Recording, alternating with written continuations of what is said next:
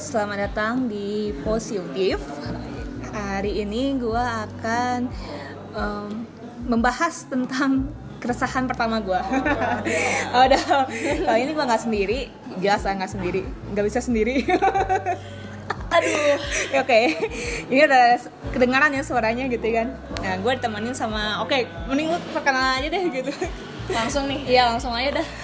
Halo semuanya, kenalin aku Esther Lina. Ah, Em, panggil aja Esther. Kebetulan aku sama Dinda ini udah kenal dari SMP. Hmm. Udah lumayan lama lah, udah, udah sahabatan iya. juga. Ya, banyak chit chat segala macam. oke. Ini kebetulan lagi lagi pulang ke Bandung. Oke, emang lu kuliah di mana? Dapatnya sih di Malang. Oke. Kebetulan dapetnya di Malang, terus lagi ngambil data penelitian Hmm. di Bandung diundang sama biasa orang sibuk banyak jobnya kayak gini kayak gini deh. Sebenarnya lu jurusan apa emang sampai gua undang gitu? kayak wow lulus aja belum gitu Iya, ya lu jurusan apa? aku sih kebetulan dapetnya kayak kebetulan mulu ya Kebetulan ya hidup lu. ya jangan jangan iya. jangan Gimana? dapetnya kemarin itu eh, tata kota Tata PWK kota. PWK itu apa? Kepanjangan apa? Perencanaan wilayah dan kota Oke. kan orang taunya tata kota gitu Oh, tata Ridwan kota. Kamil Ridwan Kamil Terus apa bedanya nih PWK sama planologi? Karena gua suka dengarnya PWK tuh planologi gitu. oh ya lu taunya planologi Iya, iya, iya. Atau urban planning biasanya kalau bahasa Inggris lah. gayanya sih Gayanya urban sih planning urban gitu kan. Iya, jadi kalau misalnya yang aku tahu sih Nah, kalau planologi itu sebutan em, sebut merek aja ya ya. sebutan di ITB jadi Oh, oke. emang dari dulu anak-anak ITB itu aku taunya emang nyebutnya mereka planologi Oke. jadi emang udah nge-hype-nya itu karena ya dari mereka itu jadi mereka Oke. nyebutnya planologi planologi planologi Lu sebenarnya jurusan ngapain sih? dari namanya aja tata kota gitu. Oh, oke. Tata kota berarti intinya kita menata kota, tapi Oke. nggak nggak cuma kota sih. Ya, Hmm. ya, lingkupnya macam-macam. Cuman is- dari namanya tata kota, ya kita menata menata kota gitu supaya. Nata kot aja bisa, apalagi nata kehidupan keluarga gitu. Nah itu itu ya, itu nggak tahu ya. Belum dipelajari, belum Nah, dipelajari. nah ini nih kenapa gua ngundang Esther tuh karena ini dia jurusannya tata kota. Jadi kesan pertama gua tuh adalah tata kota gitu. Jadi Oke. gue masa resah dengan eh, apa ya tata kota di kota gue di Bandung sih sebenarnya dan bahkan kota-kota besar gitu sih. Oke. Eh, keresahan gue tuh gimana ya ngebahasnya tuh sebenarnya gini gue kayak ngerasa ngelihat Indonesia gitu ya kagak bagus dilihat dari Google Earth kalau saya gue zoom out itu kayak nggak rapi gitu Oke. kayak yang ini pemukiman pemukiman tuh bertumpuk-tumpuk nggak nggak estetik gitu dilihatnya dari atas itu gitu kalau saya gue lihat di luar negeri kayak bagus banget cuy gitu kayak Rapi gitu ya. gitu kan kalau rumah tuh kayak rumah ya rapi gitu lurus gitu kan. Kayak ini kayak perumahan-perumahan gitu kan. Ah, ah, Iya, rumah itu iya. sama gitu. Kalau dari atas tuh warnanya putih ya udah putih semua gitu kan. Itu memang yang disamain aja. oh ini sama aja Ya, terus gue tahu sebenarnya tata kota di Indonesia pun gimana sih sebenarnya gitu? Kenapa kok bisa sampai berantakan? Kayak gitulah gitu. Hmm. ah. Kenapa bisa berantakan? Mungkin karena pembangunannya itu yang ini ya, mungkin karena pembangunannya itu yang memang dulu itu dari dulu ya orang ngebangun ngebangun aja gitu. Ah. Secara gampangnya orang ngebangun ngebangun aja. Kurang memperhatikan yang namanya mungkin aspek-aspek entah lingkungan, sosial, peraturan segala macam mungkin ya. mm. Sedangkan kalau dari luar negeri itu bedanya, bedanya itu di sana dari dulu aja mereka tuh kayak emang emang udah rapih aja gitu kayak udah Eh, rapih. mungkin mereka mikirnya mikir panjang kali ya bisa jadi bisa jadi cuman kalau misalnya pola permukiman di Indonesia itu banyaknya setahu aku banyaknya memang dibawa dari Belanda karena Oh, oke. Kita dijajah sama Iya, Belanda. karena dulu pas awal-awal itu penjajahan kan memang masuknya dari Belanda jadi banyak orang Belanda yang uh, bermukim di Indonesia ini ngebangun areanya itu mirip kayak di sana gitu. Polanya itu ngebawa pola dari negerinya mereka Oke, oke. gitu. gila sih. Tapi yang gua tahu tuh Belanda rapih ya tata kotanya. Rapi rapi terus kenapa di kita? Jadi kalau misalnya ya namanya kita berkembang dari tahun ke tahun permukiman bertumbuh. Iya ya di mana permukiman tuh nggak ya ada aja gitu bertumbuh Iya. di sini ada aja permukiman di sini ada aja bangunan di sini Hmm. gitu. Mungkin karena kurang memperhatikan juga yang namanya regulasi atau peraturan Emang Bisa- peraturan sekarang tuh kayak gimana emang? kalau ngomongin peraturan maksudnya eh, regulasi ya kita Ya, regulasi. eh, ngomongin di sini regulasi gitu Eh, peraturan sekarang regulasi sekarang itu setiap kota emang emang harus punya gitu Ah, ah, Ya, emang punya ya bayangin aja kalau kita nggak punya Iya lah. bayangin aja nggak bakal rapih gitu Iya.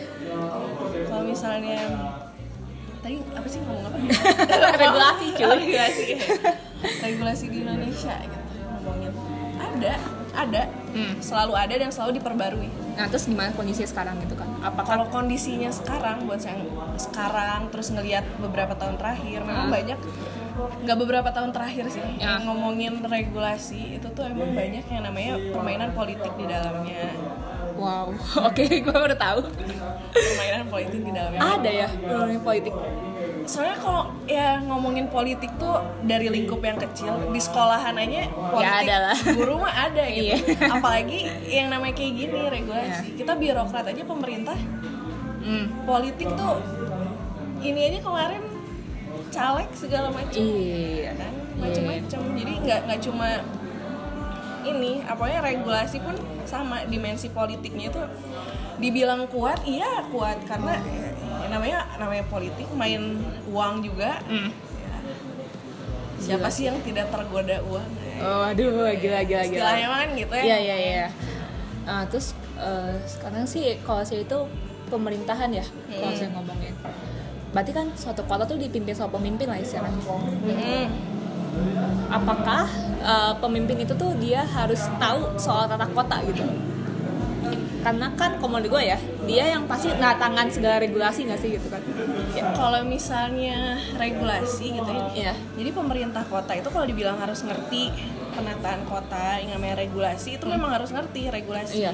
Cuman bukan berarti pem- eh, pemimpin ini juga yang eh, dia yang bikin regulasi gitu. Oh. Jadi emang eh, ya adalah orang yang memang kayak misalnya backgroundnya kayak aku nih. Ya.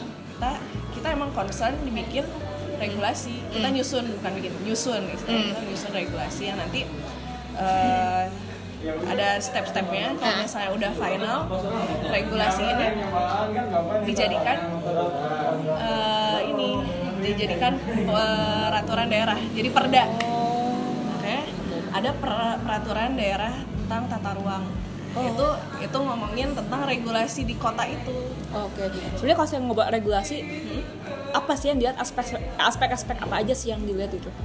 kalau misalnya kita mau nyusun regulasi Iya. uh, zoning regulation itu zona-zona di tiap kota kita mulainya itu dari yang pasti isu-isu Oke. isu-isu lingkungan di, di kota itu gimana Ah. Isu-isu masyarakatnya eh, pokoknya isu-isu yang ada di kota itu kita berangkat dari yang namanya isu-isu Hmm. Oke. dari isu-isu itu Berangkat dari masalah. iya gimana kita menyelesaikan masalah kalau kita nggak tahu masalahnya apa Ah, ya, oke. Aduh. Gila. nah jadi kita pokoknya pertama nyari dulu masalahnya apa isu-isunya Nah, terus ntar kita analisis jadi analisisnya nggak cuma tentang isu-isu di situ juga maksudnya kayak kita memperhatikan kayak yang namanya kita mau ada misalnya ada rencana mau ngebangun em, apa? Bandara misalnya.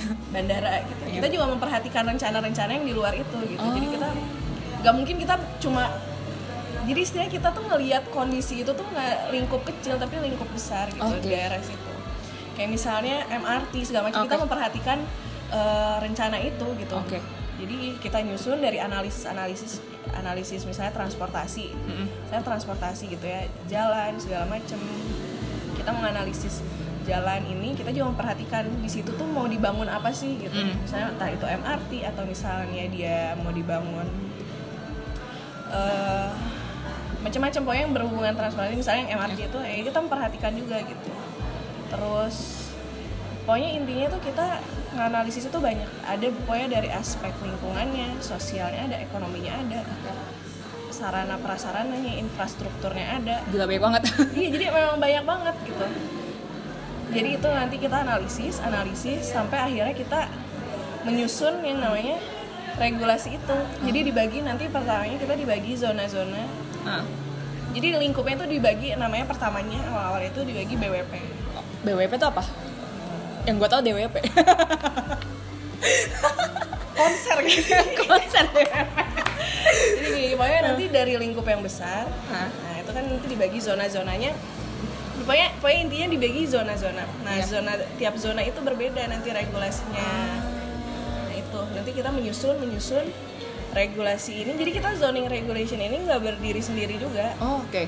Jadi nanti kita eh, bikin nih eh, di zona ini Ah. misalnya maksimal bangunan itu tujuh lantai atau nggak eh, tujuh tujuh lantai atau 10 lantai. Oh ada kayak gitunya aturan Nah, gitu jadi aturannya itu macam-macam eh sumpah misalnya tinggi bangunan terus misalnya di zona ini tuh nanti dibagi lagi daerah sini ah. ini tuh permukiman di Ah. sini industrial ini. Nah permukiman pun misalnya yang di pinggir jalan tuh Ah. misalnya yang di pinggir jalan ketinggian bangunannya sama yang di belakang bangunannya dia itu beda. Oh iya? Beda beda.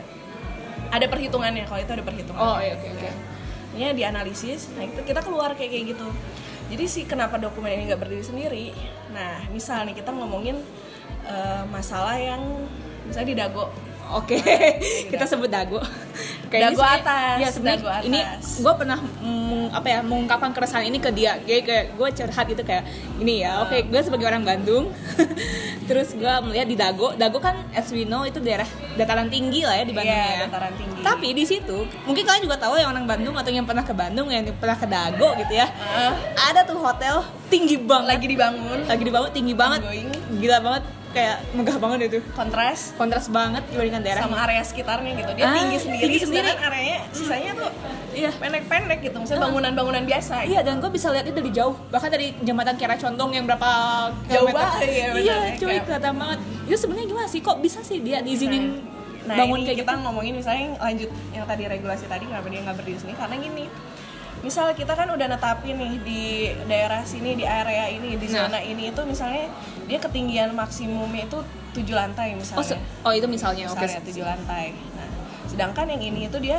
20 mau lebih bangun sampai 20 lebih gitu nah jadi kita ada zoning regulation ini jadi ntar ada kayak tabelnya juga di dalam tabel sebutannya sih tabel ITBX gitu. Bisa apa lagi? Ada, ya, ya, ya. oke. ya ada keten- ketentuan-ketentuannya misalnya kita mau bangun ada insentif disinsentif jadi misalnya kita mau bangun eh, bangunan yang lebih dari ketentuan yang Ah. udah ditentukan. Nah kita harus misalnya menyusun dokumen lingkungan. Oh, nah, misalnya eh, AMDAL itu dokumen dokumen tentang lingkungan jadi tentang dampak lingkungan. Ya. jadi kalau misalnya kita mau bangun bangunan yang nggak sesuai sama ketentuan kita harus eh, juga mempersiapkan si dokumen hmm. AMDAL ini jadi Iya. dampak lingkungannya jadi kalau misalnya kita ngebangun bangunan di situ setinggi itu Ah. dampak lingkungan di sekitarnya itu gimana Ah, kalau misalnya jadi ntar ada ada penilaiannya oke. kalau misalnya em, si lingkungannya dianggap mungkin nggak terlalu rusak apa gimana ya itu boleh berlanjut pembangunan itu boleh berlanjut Kalau yang kasus ini gimana? Nah kalau kasus ini gitu ya yang saya tahu ya, Ya, saya, saya, nggak bisa. aku gitu ya Aku ya. yang aku tahu gitu misalnya dari baca-baca berita gitu emang eh, dokumen amdalnya itu ada Oke. cuman entah mungkin entah permainan politik apa gimana Hmm. kurang tahu juga jadi emang udah di dari kementerian itu emang udah diberhentiin diberhentiin pembangunan Oke, pantesan udah nggak ada yang bangun. jadi ya emang emang udah emang udah di udah mulai di tracking gitu Ya. itu kenapa bisa ada dibangun di daerah yang Ah. eh, istilahnya buat resapan air gitu kan Oh, itu ada resapan air.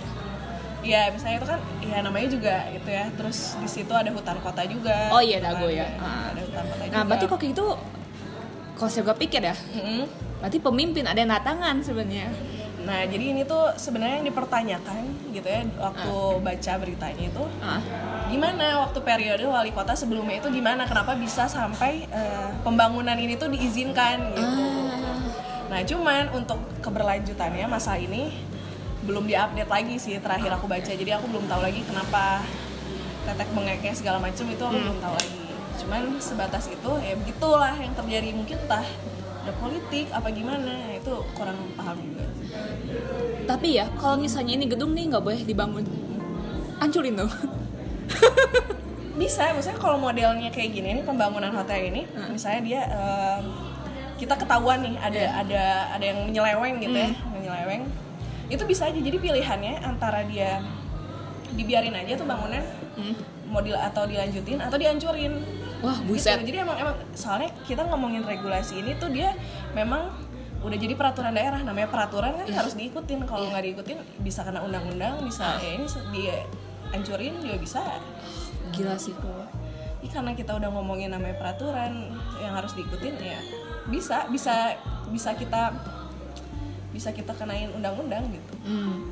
Nah terus sebenarnya gini yang gue pengen tanyain sebenarnya kalau misalnya ini ya nggak tahu sih siapa yang melakukan sebenarnya gini.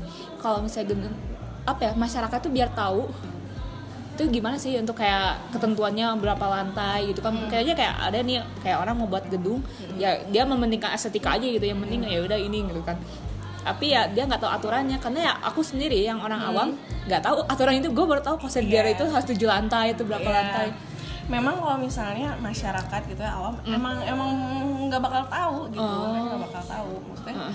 kecuali kalau aku karena backgroundnya menyusun juga Ah. ya harus tahu. Jadi sensitif ngelihat misalnya kok ada bangunan kayak gini di tengah-tengah kayak gini. Ya ini bisa pertanyaan bisa gimana ya.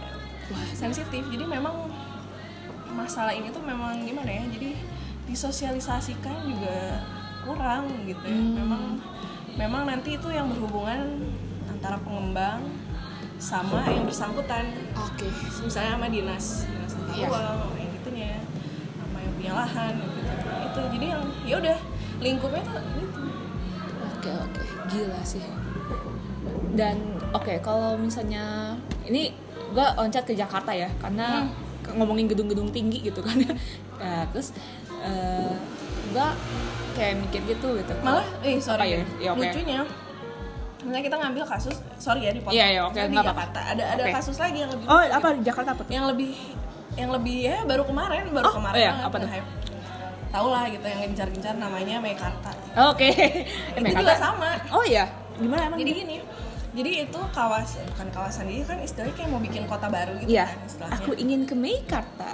Nah, sedangkan gimana sih orang tuh mau ngebangun ngikutin em, misalnya kita mau, mau ngelakuin sesuatu gitu yang Hmm. misalnya kita mau bangun jembatan kita ngikutin standar gimana jembatan itu kan biar nggak jatuh biar nggak apa Hmm, kita iya. misalnya mau, ba- mau bangun kota misalnya Iya. kita mau bangun apa gitu kita ngeliat regulasinya nah eh, yang lucunya ini Iya. yang di Meikarta ini dia ngebangun Ah. di area yang belum ada regulasinya jadi Oh. dia dibangun sambil disusun Hmm. si perencanaan tata ruangnya di situ.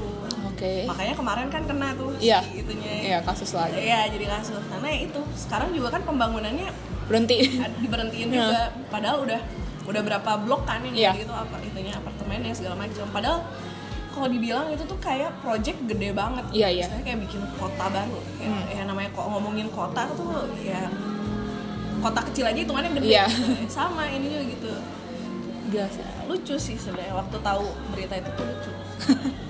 Gila sih. Mm. Berarti tata kota emang masih ini kayak kalau saya orang awam kayak aku sih nggak ngerti sebenarnya gitu kan. Mm-mm. Tapi ini keresahan tuh menurut aku Iya. kayak gini semua orang tuh pada pergi ke kota gitu kan jadinya. Iya. Ya, urbanisasi lah. Mm.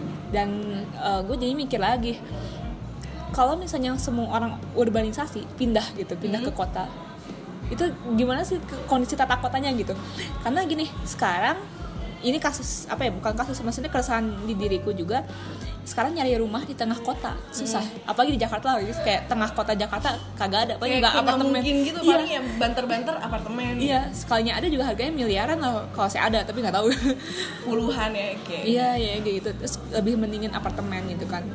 Itu gimana sih berbahaya nggak sih gitu untuk kota itu sendiri gitu? Ketika semua orang banyak gitu kan datang ke kota ini yang namanya urbanisasi kan ada plus minusnya kan Iya. pasti kalau ngomongin urbanisasi ada plus minusnya kalau misalnya bayangin aja terus-terusan dari desa gitu ya, ke Iya. kota atau enggak dari luar pulau ya istilahnya kalau Oh, urbanisasi kan desa ke kota gitu. Iya.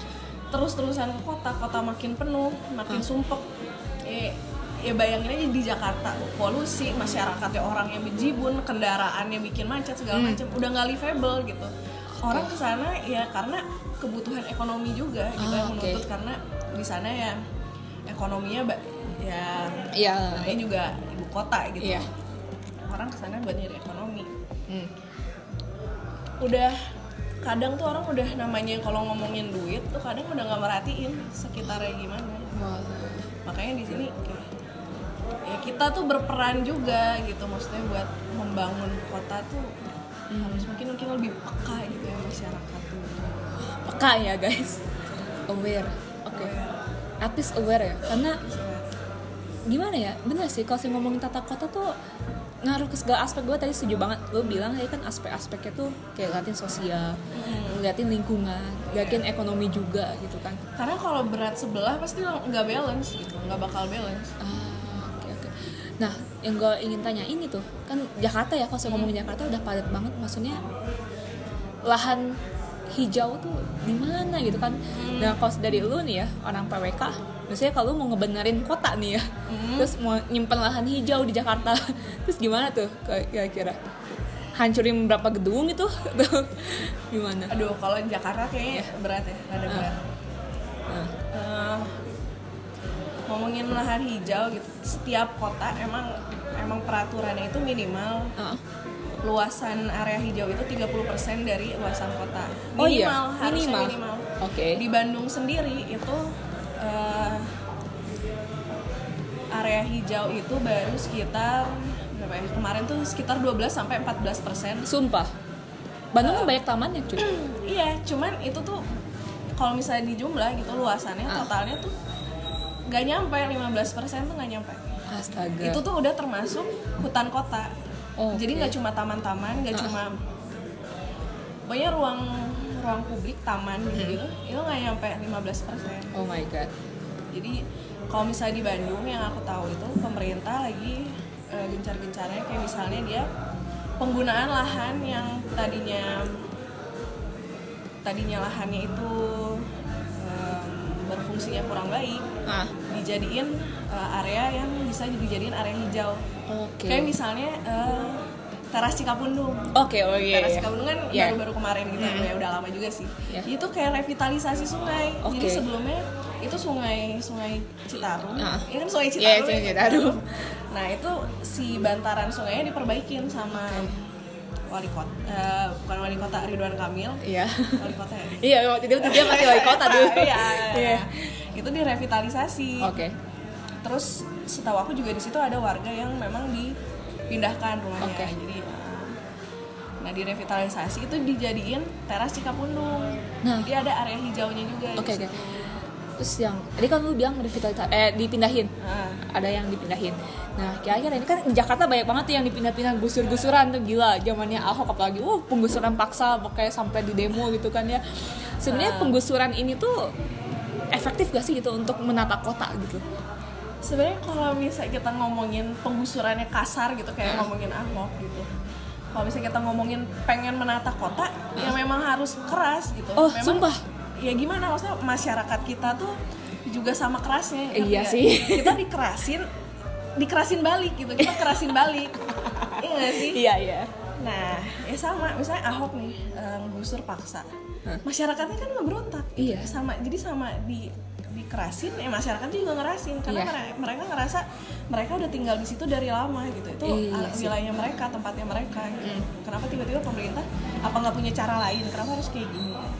Sebenarnya banyak cara sih. Kalau misalnya ngomongin penggusuran yang nggak harus cara paksa tapi uh, tersiratnya memaksa gitu secara halus tapi Kayak gimana memaksa gitu. Contohnya? misalnya misalnya nih kita uh, menggusur permukiman di bantaran sungai Iya.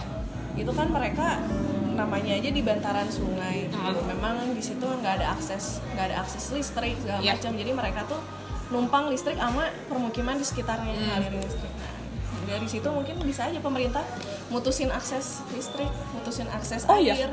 Jadi secara jadi kan mereka Nggak bisa apa-ngapain. ngapa-ngapain Iya. ngapa-ngapain gitu kayak ya mereka ngapain lagi di situ gitu kan Hmm. jadi mereka mungkin bisa itu bisa jadi salah satu cara gitu, Wah, secara sih. secara halus, Halus, gitu iya. ya gitu Nah, tapi kalau saya di Jakarta kan dia penggusuran terus dipindahin ke rumah susun. Hmm, Tetap aja ada masalah lagi, cuy. ya gimana gimana masalahnya yang kamu yang menurut kamu itu masalah tuh gimana Ya aspeknya? maksudnya kayak apa kayak jadi kayak penggusuran tuh nggak efektif itu kalau menurut gue. Jadi kayak udah dipindahin ke rumah susun, masalah lagi karena rumah susunnya harus bayar. Terus fasilitas juga ya kadang-kadang nggak memuaskan gimana. soalnya kalau misalnya dibilang bayar sih karena sebenarnya pemerintah itu mikirin eh, pembayaran itu menekankan sebenarnya seminimal mungkin iya iya sih cuman kadang kan karena namanya juga orang yang dipindah ke rusun dari tempat yang kayak gitu kan Iya. mereka juga memang krisis ekonominya juga iya iya kebanyakan dari Iya. ekonomi menang ke bawah lah ya Nah, makanya sebenarnya ya itu gitu. Maksudnya gimana caranya pemerintah ini em, kalau misalnya memang mau memindahkan, itu tuh harus diperhatikan aspek jangka panjangnya ke depannya itu gimana. ah jangka panjang ya? Heeh, ngomonginnya itu jangka panjangnya mereka gimana. Jadi nggak stuck untuk waktu misalnya mereka udah pindah nih di rusun. Sebulan tiga bulan empat bulan kemudian tuh mereka gimana? Jadi nggak cuma stuck. Jangka pendeknya tuh gimana? Tapi harus diperhatikan jangka panjangnya. Soalnya kan sekarang di Jakarta gitu ya banyak rumah susun yang ya udah gitu mereka udah banyak yang ditinggalin udah orang-orangnya juga jadi nggak nyaman segala macam Iya. belum lagi mereka balik ke tempat yang sebelumnya karena Hmm. mereka juga ngerasa di situ ekonomi mereka itu juga nggak bisa mencukupi gitu Ah, buat mereka iya. tinggal di situ. iya Jadi emang peran pemerintah, peran masyarakat, jadi berpartisipasi itu tuh penting antara masyarakat dan ah pemerintah itu exactly juga juga penting gitu. Kita pengen ngebangun pengen ngebangun sesuatu. Pemerintah pengen ngebangun buat masyarakat. Mm, Tentunya pemerintah harus tahu maunya masyarakat itu gimana. mm. Nah, itu namanya partisipasi itu penting buat perencanaan sebenarnya. Nah, terus gue nih sebagai orang yang awam gitu maksudnya bukan anak tata kota sebagai masyarakat biasa yang banyak dosanya gitu ya sama, Bu. Sama ya? ngomongin dosa iya sama. banyak kan gue sebagai masyarakat harus seperti apa sih biar pemerintah tuh tahu gue pinginnya kayak gini nih ya, kota itu Jadi masyarakat, kita ngomongin masyarakat, ada Iya. yang namanya wakil masyarakat. oke Kayak kayak misalnya DPR, Ah, oke terus ada di pemerintah daerah, Ah, eh, ada stakeholder stakeholder. ya Nah itulah peran mereka gitu. Jadi mereka juga nggak cuma misalnya em, camat, Ah. lurah. Ya mereka itu juga mereka harus harus tahu gitu. Ma- mereka masyarakatnya itu maunya apa, butuhnya itu gimana. Nah itu peran mereka peran pem- pemimpin itu juga kayak gitu harus turut tahu gitu masyarakatnya itu butuhnya apa, kebutuhannya apa, keinginannya mereka tuh gimana gitu. nah terus Nah itu disampaikan gitu ya berpartisipasi melewat lewat melewat eh, lewat motor lewat lewat lewat sih jadi mereka ini stakeholder stakeholder iya mereka tuh sebagai wakil-wakil rakyat menyampaikan Ah, cuman ya itu kadang entah ada balik lagi ya politik itu tuh di mana-mana coy gitu. jadi Iya. ya cuma hal ecek-ecek masyarakat aja gitu Ah, oke. embel embel-embelnya sih masyarakat tapi Iya. ntar ngomongnya lain gitu. ya biasanya banyaknya kayak gitu banyaknya kejadian kayak gitu Ah, mirisnya tuh Indonesia sih gitu ya apa politik Gila. susahnya gitu makanya kayak Ah. gimana kita mau maju gitu sedangkan kita masyarakatnya aja mikirnya tuh bukan masih mikir diri sendiri lah gitu istilahnya Heeh. Tapi gue karena podcast gue kan positif ya. Iya, santai, Ya, jadi gue kayak sebagai manusia pemuda ini, manusia pemuda ini, gue mencoba untuk selain untuk menyadarkan pendengar Hmm. gue, pinginnya sih kita tidak menyalahkan pemerintah gue tuh. Jadi kita mau sebenarnya kita kalau mau nyalahin pemerintah juga kita ya kita juga berkaca Iya berkaca, kita kayak milih merek, ya kita yang milih merek lah gitu kan. iya gitu sebenarnya namanya juga demokrasi Iya. kita sebagai masyarakat juga sebenarnya kita berhak ngomong Hmm. kita berhak cuman mungkin karena suara kita masyarakat kelompok-kelompok kecil ini Heeh. kurang didengar karena biasanya yang didengar itu kan ya lewat wakil-wakil rakyat ini peran pentingnya itu Oke. gimana sih gitu mereka sebagai wakil rakyat tuh perannya gimana mewakili Oke. rakyat Oke, kalau misalnya dari lu sebagai anak PWK, mungkin ya pasti lu ngomongin ini di kuliahan lah pasti sama temen-temen lu, sama dosen gimana. Sebenarnya ada gak sih kayak gerakannya, gitu, gerakan anak PWK atau gimana gitu untuk masalah ya perpolitikan di dalam regulasi ini tuh.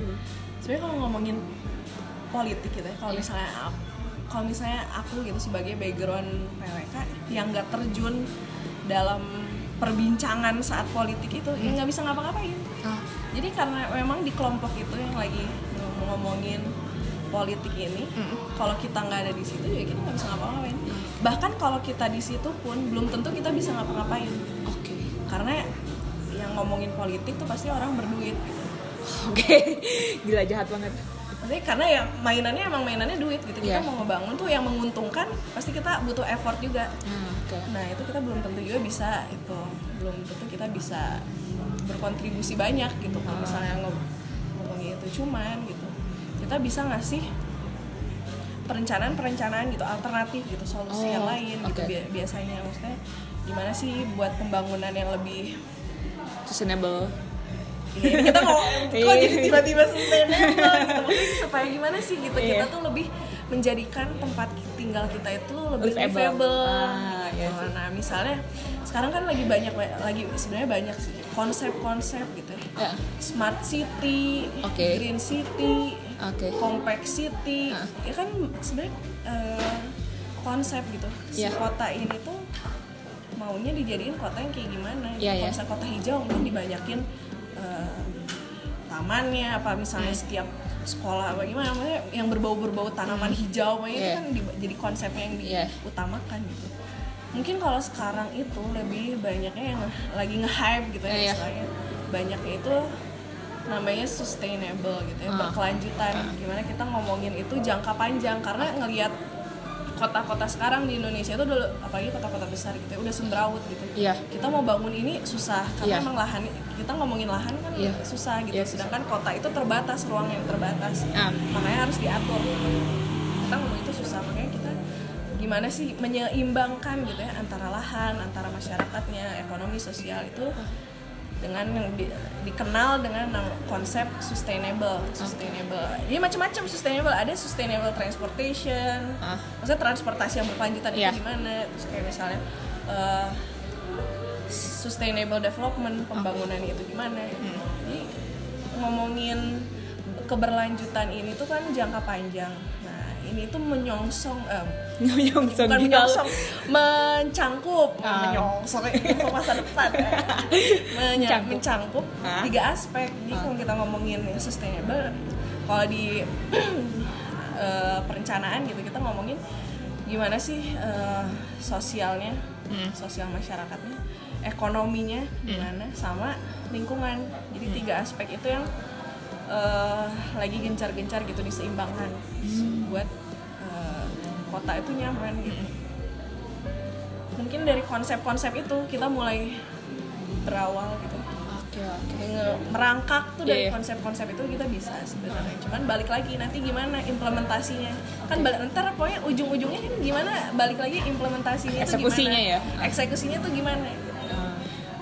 Ya, itu Tapi lah. kalau misalnya komunitas-komunitas yang kayak gini ada gak sih? Gue nggak tahu juga sih, belum survei juga. Eh, kalau komunitas sih kayaknya ada ya. Maksudnya kayak nggak mungkin juga kalau nggak ada. gitu. Iya. Cuman kalau karena aku bukan anak komunitas Iya. banget gitu, jadi mungkin kurang tahu. Aku taunya kayak ya cuma ikatan ikatan per- ahli perencana gitu ya. Emang emang em, ngebahas gimana sih isu-isu Indonesia. gitu. Oke oke. Jadi kalau misalnya ngomongin soal tata kota gitu ya, Ribet bisa nyambung mana-mana soalnya kalau kita Iya. ngomongin tata kota hukum Gua- bisa, iya, iya. masyarakat sosial bisa. Iya bahkan kayak tadi kan lu nyebutin tiga aspek itu loh yang gua kaget sebenarnya kayak iya ya dari tata kota itu yang semerawut bisa ngaruh ke sosial, ngaruh ke lingkungan bahkan ke ekonomi. Iya. gua nggak ngerti soalnya juga. harus gimana kita kan menata kota itu buat orang ya buat Iya. masyarakat yang tinggal di dalam otomatis kita perlu memperhatikan gimana sih mereka itu ah sosialnya jadi nggak cuma bangun-bangun nih udah. ah, gitu tapi antar antar masyarakatnya gitu antar Ah. individunya itu Ah. sosialnya supaya kita juga nggak jadi eh, individualis gimana Oh, maksudnya dari dari iya ya? pembangunan pembangunan itu gitu Oke ya oke oke.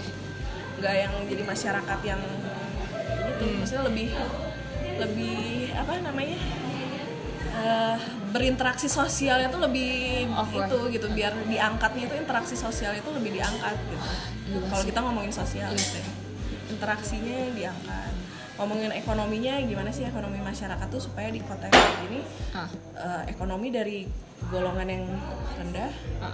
menengah ke atas juga bisa di sama-sama ditingkatkan gitu nggak cuma nggak cuma golongan atas doang yang Ah. terus-terusan ekonominya bertambah duitnya bertambah tapi kita juga perhatiin gimana sih golongan-golongan masyarakat menengah ke bawah Oke. lingkungan juga kenapa penting ya, karena kita mau Iya. bangun di di kota kita harus gimana sih dampaknya pembangunan gitu maksudnya Iya. kalau misalnya kita ngebangun asal-asalan ya banjir di mana-mana Ah, exactly. Bandung udah sering banget. polusi di mana-mana Iya iya iya. Eh, gue baru tahu juga ya. Waktu itu gue lagi ngambil mata kuliah astronomi itu. Gue ada itu. gila Ah. dong. Eh, Astronomi ya. Astronomi gila. Gila banget nih gue. Jadi Heeh.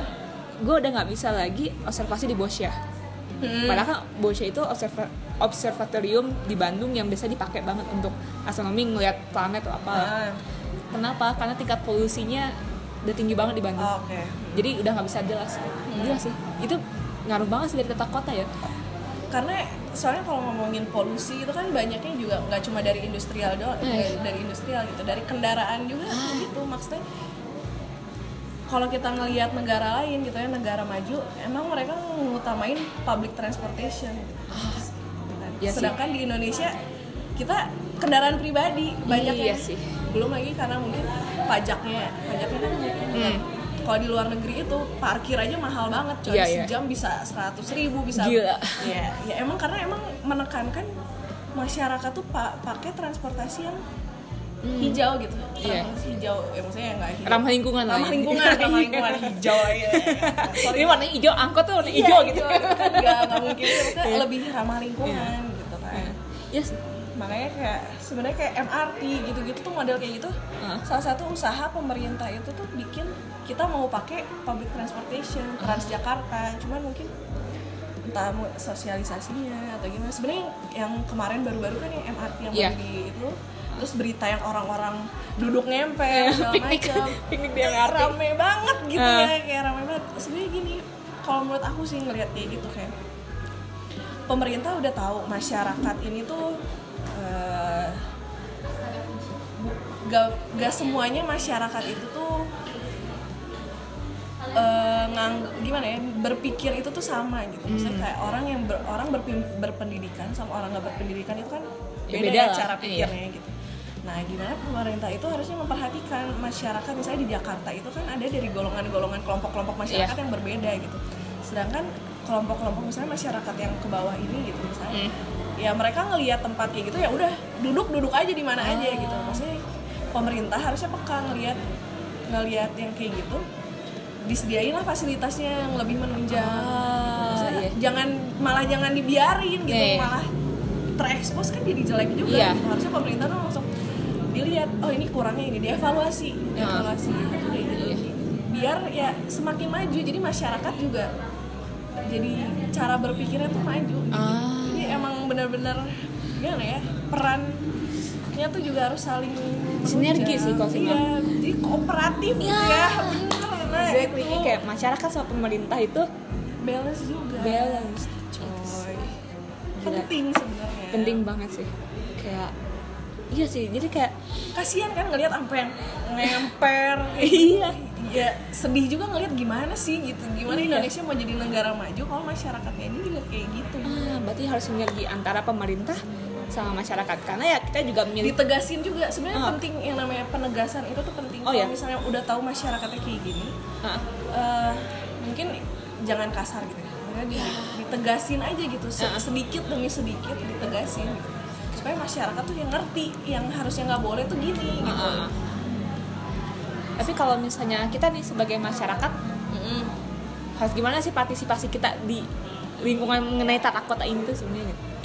peranan apa yang sengaja bisa jadi awal gitu sebenarnya kalau misalnya masyarakat gitu ya mau ikut berpartisipasi misalnya mendukung gitu kita eh, supaya setidaknya lingkungan sekitar aja Iya. gitu ya nyaman gitu misalnya kan kayak banyak nih kampung atau Iya. apa yang bersih bersih desa bersih bersih kamp ini lingkup pokoknya kita kayak gotong royong segala Iya. macam itu tuh bentuk bentuk bentuk kontribusi masyarakat gitu jadi kalau misalnya kita eh, ngelihat masyarakat yang ini kampung ini tuh bersih banget gini Iya. terekspos sama orang Nah, itu tuh harusnya kalau buat orang lain tuh harusnya mereka juga ngelihat, oh iya, aku tuh harusnya kayak gini gitu ya. Ya, harusnya tuh kayak gitu. Kayak kita ngelihat lingkungan yang bersih, lingkungan yang kayak gini, masyarakatnya yang kayak gini, masyarakat yang mikirnya maju, harusnya kita tuh tergerak juga. Cuman kan banyaknya di Indonesia udah kayak gitu. iya Wakil rakyatnya juga mikirnya beda gitu. Kadang mengutamakan entah mengutamakan misal politik lagi iya maksudnya takutnya malah jadi ngomongin ini gitu Iya, yang iya. bahasnya misalnya kayak bahas ya harga murah apa segala macam coba yang yang lain dulu deh. Hmm. yang lain dulu yang bisa mengangkat masyarakatnya dulu maju berpikir maju. Masyarakatnya nggak ber, kalau masyarakatnya belum berpikir maju kan ya gimana gitu? Hmm. gimana ekonomi juga mau naik gitu. Iya. sedangkan kalau misalnya ekonomi terus diturunin ya udah masyarakatnya jadi lebih santai. Gitu. ngerti kan maksudnya? Ya, jalannya iya, kayak ngerti gitu. maksudnya jangan dienakin jangan terlalu dienakin juga di masyarakat Ah. Ya, pemerintah juga harus tegas. Oh, gitu. Jadi gue dapat summarize nih. Gue sebagai yang awam, gue jadi ngerasa sebagai pemuda ya, apalagi pemuda ya, karena kita kan yang akan membawa negara kita ke depan gitu. At least aware dulu deh gitu, dengan lingkungan sekitar kita dulu. dengan ma- malah gitu ya. Sebenarnya yang bikin aku pribadi tuh agak agak bukan kecewa agak sedih gitu ya. Karena waktu itu ada gitu. Buk- eh, bukan teman jauh sih jadi temanku ini punya teman gitu Ah. jadi dia tuh kayak entah gimana gitu ya Ah. ngomong kayak buat apa sih infrastruktur gitu ya Eh, gimana? Oke. Kayak, ngapain sih infrastruktur di- harus diba- Iya. harus ada gitu Ah. terus terusan dibangun Ah. ya mungkin mung- aku nggak ngerti gimana cara pikirnya apa Ah. jalan pikirnya cuman waktu denger itu dari aku sebagai background yang menata gitu perencanaan kayak, aduh sedih aja Eh, gitu ya. Orang-orang pengen Indonesia tuh maju tapi Kitanya nggak mau berpikiran maju. gitu Nah tuh PR, berpikiranlah maju. infrastruktur tuh penting gitu ya memang ada plus minusnya Iya. tapi infrastruktur tuh penting buat menunjangnya masyarakatnya juga Iya. sarana prasarananya misalnya jalan tol Hmm. jalan tol aja pembangunan jalan tol tuh ada plus minusnya Iya. Coba misalnya plusnya apa minusnya apa deh misalnya kamu ya. Plusnya misalnya kalau- menurut menurut kamu Iya, gitu. kalau menurut gue jalan tol plus itu eh, distribusi ini sih kayak pangan gimana tuh lebih gampang gitu kan, lebih cepat, efisien gitu kan. bisa Terus kalau misalnya yang negatifnya ya, gue pikir ya efek lingkungan sih kan, berarti ngebabat lahan tuh kan kalau saya buat jalan tol gitu. ya saya kan lu lihatnya dari lingkungan Iya. bisa juga gini eh, si jalan tol ini emang mempermudah akses namanya Iya. akses pasti jelas dipermudah gitu cuman si jalan tol ini tuh memberikan solusi lain dari kemacetan Oke, kan iya iya. kan salah satunya kemacetan dengan jalan tol Iya. orang ada solusi lain buat lewat jalan yang lain Ya. gitu kan. nah orang ngeliat kayak gitu ya orang jadi gimana ya kita jadi mindsetnya itu ya udah kita punya kendaraan pribadi ada solusi dari macet bisa lewat jalan tol Oke. Ngerti nggak aja Iya, maksudnya jalan aku ngomong jadi eh, gimana ya bukan membantu membatasi kendaraan gitu. jadi malah ada ada Ada solusi lain alternatif. lain lewat si jalan tol ini Hmm. gitu misalnya salah satu contoh lainnya negatifnya Heeh. kan kalau lihat dari positifnya memang banyak memang Ah. banyak. dari Malang ke Bandung lebih cepat lewat tol nyambung nyambung 11 jam nyampe Oke. kayak kemarin nyobain kan baru Wah. Malang Bandung banyak sih sebenarnya plus minusnya cuman kalau dibilang infrastruktur penting penting. Penting banget. Ya ya ini topik yang membuat gua sengaja keresahan gua tuh jadinya kebuka sih maksudnya eh, keresahan gua yang awal itu nggak jelas secara teori atau gimana ya. Dengan dihadirkannya lu terus nge- ngejelasin dari sisi PWK gitu dari sisi tata kota kayak gini kayak gini oh ternyata gue baru tahu ada regulasi. Terus juga pemerintah sama masyarakat tuh harus saling sinergi lah intinya kan. Ditambah lagi eh, kita juga ini baik lagi gue selalu menekankan sih untuk pemuda tuh jangan nyalahin pemerintah. Ya ah itu yang eh, oke gimana ya?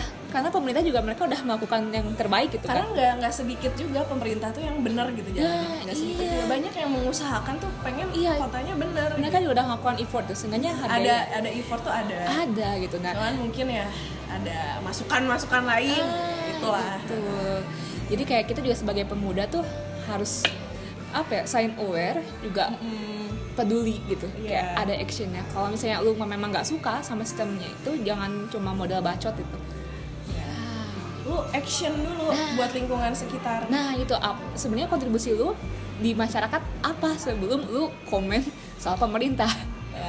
Ya ya gitu Iya sih itu yang gue dapet dari obrolan kita saat ini Gak, sumpah gue kayak hmm, kebuka juga tapi ini menurut menurut Iya. emang menurut pandangan aku Iya. aja gitu sama apa yang aku pelajarin ya Iya. gini. jadi kalau misalnya memang uh, dari teman-teman yang lain ngerasa ada yang kayaknya nggak gitu oh, oh, kayaknya nggak gini sih kayaknya harusnya nggak gitu nggak apa-apa di- diomongin Iya sih. aja gitu maksudnya kayak mungkin bisa apa kontak Iya, ya oke kalau saya mau kontak ke Esther, nanti gue akan kita ngobrolin aja Iya, gitu. iya, pendapat nanti- tuh macam-macam pendapat gue orang akan pandangan orang. Taruh kontaknya Esther gitu ya. Bukan bukan berarti minta di kontak ya guys tolong. Iya. kalau misalnya nggak sesuai terus pengen diomongin eh, diskusi. ngomongin iya diskusi gitu itu nggak asik sih kalau diskusi ini Hmm. gue juga kan jadinya jadi cross knowledge gitu kayak gue anak pendidikan IPA tapi gue jadi kayak ngerti oh tata kata tuh gini Hmm. asalnya gue memang punya prinsip juga kayak nyalahin pemerintah kayak pemerintah tuh kerja apa sih Iya, tapi pas lagi gitu ya. pas lagi lu jelasin oh ternyata pemerintah tuh kerjanya ini terus ada mereka ada tantangannya terus kayak buat regulasi tuh gak semudah itu gitu kan dan belum lagi masyarakatnya Iya, udah banyak upaya juga. Jadi ya baik lagi gitu. Gua eh, apa ya?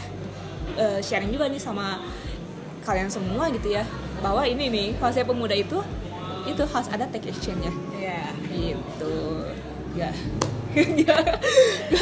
Nah, pokoknya intinya tuh kayak gue seneng banget sih ketemu sama lu ngobrol-ngobrol kayak gini karena nggak pernah tuh kita ngobrol seserius ini ngomongin baru pertama iya pertama baru- banget iya baru tata kota terus eh, jadinya gue juga berharap nih ya pendengar gue eh buat pendengar gue juga untuk lebih aware juga gitu Mm. so yuk gitu ini ada keresahan kita selesai bareng-bareng jadi kita sebagai masyarakat pun ikut turut membantu pemerintah jadi pemerintah sama masyarakat tuh harus saling mendukung juga sinergi. iya benar Nah, banget Gitu. Iya. Oke, sip. Jadi segitu aja podcast gua buat hari ini. Boleh, boleh. Gila. Gue seneng banget kayak terima kasih sudah datang sebagai tamu Sama-sama. pertama. aduh jadi malu Oke, thank you so much. Untuk eh, keresahan gue yang kedua akan ada lagi dan eh, mungkin kalau saya kalian ada feedback buat gue misalnya kayak mau bahas tentang ini dong keresahan gue ini, oke, gue akan mencoba Request, request. request, request boleh, boleh banget gitu. Sip, sekian dari gue. Semoga eh, kita semua bisa ngambil pelajarannya dari keresahan ini. semoga bermanfaat juga Belum amin dan semoga juga eh, kita seenggaknya aware dan paling bagus itu take action. Iya. Gila cuy. Pagi mahasiswa ya agent Iya, aduh iya. sosokan Sosokan oke. Oke sekian dari gua. Selamat Selamat apa ya? Ini malam sih kualitas sekarang Tapi mungkin ada yang dengar pagi-pagi Udah pokoknya terima Selamat kasih. menikmati. Selamat menikmati sajian podcast ala-ala kita. Mantap mantap. Eh, Semoga Jadinya lebih sadar gitu ya Iya. akan indahnya Indonesia. Oke. Siap, Sekian siap. dari Adinda dan dari Esther oke. Eh, see you. dadah Ya.